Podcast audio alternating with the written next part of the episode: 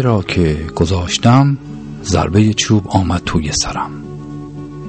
یعنی اشتباه نوشته بودم کلمه آب را؟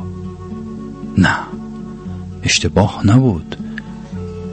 با آن همه شور و شوق آموختن آب بابا و چند کلمه دیگر را پیش از مدرسه یاد گرفته بودم. پس چرا چوب خوردم؟ این راه و رسم مدرسه است که روز اول کلمه اول بزنن توی سرت. نمی‌دانم آن روز روز چندم مهر ماه بود. هر روزی بود برای من روز اول مدرسه بود. بعد از چهل و چند سال هنوز آن روز. روز اول است. برای من. شش ساله شاگرد کلاس اول دبستان فلان که یادم نیست در محله الیادران اصفهان. آن روز آقای معلم که معمم بود اسم مرا صدا کرد. هنوز به وضوح یادم هست. که احساس کردم از اسم من خوشش نیامد.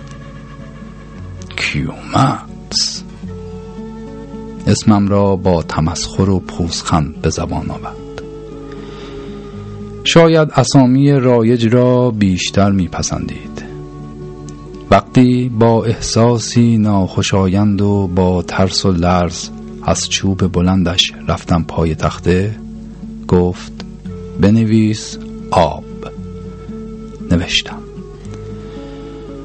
نقطه ب را که گذاشتم بدون اینکه روی صندلی جابجا شود چوب بلندش را بالا برد و زد توی سرم و فریاد منحوسش با لحجه قلیز روستایی برخواست که دق باب می‌کنی؟ ذهن شش سالم میان همه کلمه ها و جمله های آشنا به سرعت برق دنبال معنی دق باب گشت و چیزی نیافت. معنی دق باب را نمی‌دانستم. این کلمه قریب و کمی مسک با نوشتن آب چه ربطی می‌توانست داشته باشد؟ گفت دوباره بنویس. دوباره نوشتم. باز چوب آمد توی سرم. این بار نه یک بار که دو سه بار. و باز صدای منحوس برخواست که دق باب می‌کنی؟ نه قصه پردازی نمی کنم اقراق هم نمی کنم آن روز لعنتی چهار پنج بار کلمه آب را نوشتم و هر بار بابت دق باب کردن که نمی‌دانستم یعنی چه چوب خوردم و هر بار تعداد ضربات بیشتر از بار قبل بود. به سر و صورتم. معلم هرگز نگفت دقل باب یعنی چه؟ و نگفت گناه من چیست. خودم دریافتم بابت صدای برخورد گچ با تخت سیاه. هنگام گذاشتن نقطه ب کتک می‌خورم. دفعه آخر نقطه را بی صدا گذاشتم و اجازه یافتم بنشینم. تا آخر زنگ دیگر نه چیزی می دیدم و نه می شنیدم. سیل اشک که از ترس بی صدا می آمد جلوی چشمهایم را گرفته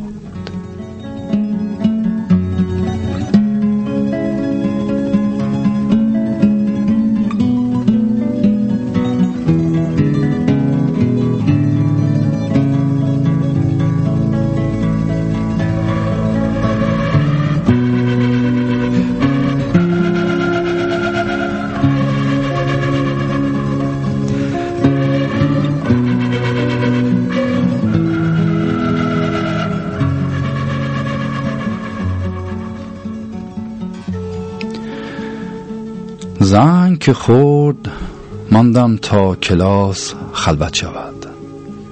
بعد کتابهایم را برداشتم زیر لباس پنهان کردم و آمدم توی حیات فراش جلوی در ایستاده بود و رفت آمدها را زیر نظر داشت.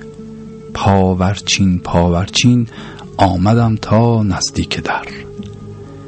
از فکر گیر افتادم به دست فراش حین فرار مثل جوجه می لرزیدم اما نفرت از کلاس و معلم باعث می شد بر ترس غلبه کنم. مثل تیری بودم در چله کمان آماده پرتاب. با صدای زنگ انگار چله تا آخر کشیده شد و تیر رها شد. رها شدم. به سرعت تیر گریختم. فریاد و ناسزای فراش را از پشت سر می شنیدم باد هوا بود. یک نفس فاصله زیادی دویدم. به قبر بابا علمدار که رسیدم نفسم برید. پشت دیوار بلند زیارتگاه ایستادم و پنهانی سرک کشیدم تا مطمئن شوم فراش یا معلم یا کس دیگری دنبالم نیامدند مدرسه برای من اینجور شروع شد.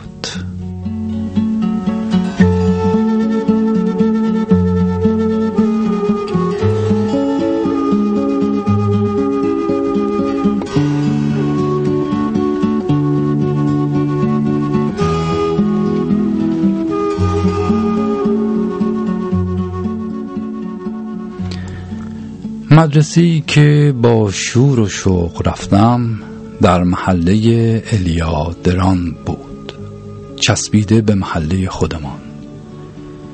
مدرسه نوساز در محوطه گورستانی مخروبه و قدیمی. نزدیک مدرسه ساختمانی بود با دیوارهای بلند کاهگلی که زیر سقف آن قبری بود دراز. به طول شاید ده قبر بابا علمدار بابایی که با علمش دفن شده بود. بابا علمدار زیارتگاه بود و جای دخیل بستن و شم روشن کردن و کاچی پختن زنها. در پناه دیوار بلند بابا علمدار نفس تازه کردم. هفتا سلوات فرستادم. دعا خواندم و از بابا علمدار خواستم شفاعت کند آقا معلم تا فردا بمیرد. از آنجا که بابا علمدار خیلی مجرب نبود نمی توانستم به شفاعتش متکی باشم. باید مدرسه نمی رفتم نرفتم. شب توی خانه مادر و پدر هرچه کردند و هرچه گفتند بیفایده بود. مثل ابر بهار گریه می کردم و فقط می گفتم نمی روم. پدر گفت فردا می آید مدرسه و پدر پدر سوخته معلم را در می آورد. باز هم بیفایده بود. سر حرفم ماندم. دیگر به آن مدرسه نرفتم که نرفتم.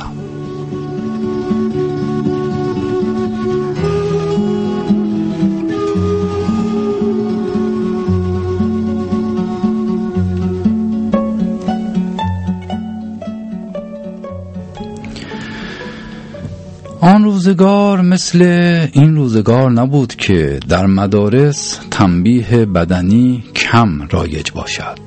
زیاد رایج بود. یکی از وظایف فراش مدرسه این بود که چوبهای خوشتراش و به قاعده تهیه کند و دو سه روز بخواباند توی آب تا وقتی کف دست بچه ها می‌خورد هم سنگین باشد هم نرم و لخت که حسابی بچسبد به پوست چوب اصولا یکی از ابزار تفکیک ناپذیر آموزش بود. معلم ها برای آوردن گچ و تخت پاکن معمولا مبصرها را میفرستادند دفتر مدرسه ولی چوب را خودشان می آوردند اصلا انتخاب می کردند در دفتر مدرسه ظرف استوانهای نسبتا بلندی بود. در این چوبدان انواع و اقسام چوب ها برای درجات مختلف تنبیه وجود داشت. اگر معلمی اهل چوب زدن نبود سیلی و پسگردنی و سقلمه ردخور نداشت. در نظام مدرسه اصل بر این بود که بچه ها توی گوششان فرو کنند که مدرسه خانه خاله نیست و باید آدم بشوند. اصل بر این بود که بچه ها بدانند راه درازی مانده است تا آدم بشوند که خطاکار از مادر زاییده شدند و باید با دل و جان تن به چوب و کتک بسپارند شاید تطهیر شوند از گناهان مادرزاد. هر روز صبح در حیات مدرسه صف می کشیدیم برای مراسم صبحگاه. خداوندا تن ما را توانا خرد ما را بیدار و روان ما را پاک نگهدار. خداوندا معلمین ما را از ما خشنود بگردان. خداوندا پدر و مادر ما را از ما راضی بگردان. بعد از دعای دست جمعی مراسم تنبیه خطاکاران در ایوان مدرسه جلوی چشم همه انجام می شد هر کس غیبت غیر مجاز داشت. هر کس به هر دلیل مشق شب ننوشته بود و معلم نخواسته بود زحمت تنبیه را به گردن بگیرد. هر کس در حیات جوری شلنگ تخته انداخته بود که نازم خوشش نیامده بود. هر کس با توپ شیشه شکسته بود. اینها همه خطاکار بودند و هر کس به فراخور خطایش چوب می‌خورد. آقای نازم موهای بلند روغن کاری شده داشت. چوب که می‌زد موهایش دست دست روی سرش ورجه ورجه می کرد خیلی هم خوش جست می زد گمانم جلوی آینه تمرین می کرد تنبیه دیگری که تحقیر آمیزتر بود و به همان نسبت وقت گیرتر فلک کردن پاها بود که کمتر انجام می شد مگر اینکه خطا خیلی خطا باشد. به جز اینها تنبیه های ویژه هم بود. معلمی داشتیم به اسم آقای انصاری که می‌گفتند ارتشی بوده و به خاطر بیدین و ایمانی در ارتش از آنجا استعفا داده است. این ارتشی سابق مؤمن معلم قرآن و شرعیات بود و تنبیه ویژه‌ای داشت. هر کس نمی توانست کلمات عربی را از مخرج ادا کند دستور می‌داد زبان را از دهان بیرون بیاورد و با زنجیر کوچکی که در دست داشت می‌زد روی زبان.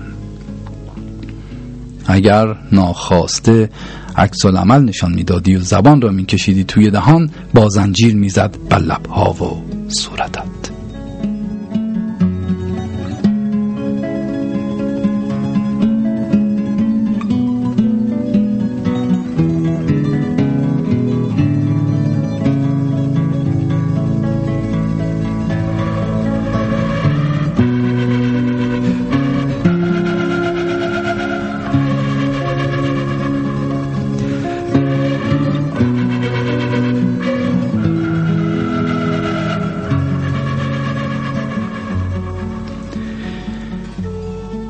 مدرسه برای من با توهین و تحقیر شروع شد.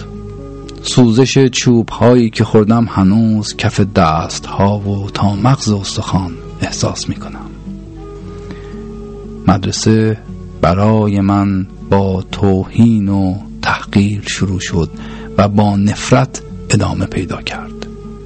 نفرت از مدرسه هرگز هرگز در من فروکش نکرد. از اولین روز مدرسه و ماجرای دقلباب بیشتر از چهل سال میگذرد. ولی هنوز که هنوز است وقتی در خیابان بچه مدرسه ای ها را می بینم لحظه هول برم می دارد دچار استراب می شوم خیال می کنم الان باید بروم مدرسه و کتک بخورم. بعد که یادم می آید دیگر شاگرد مدرسه نیستم. از ته دل خوشحال می شوم سبک می شوم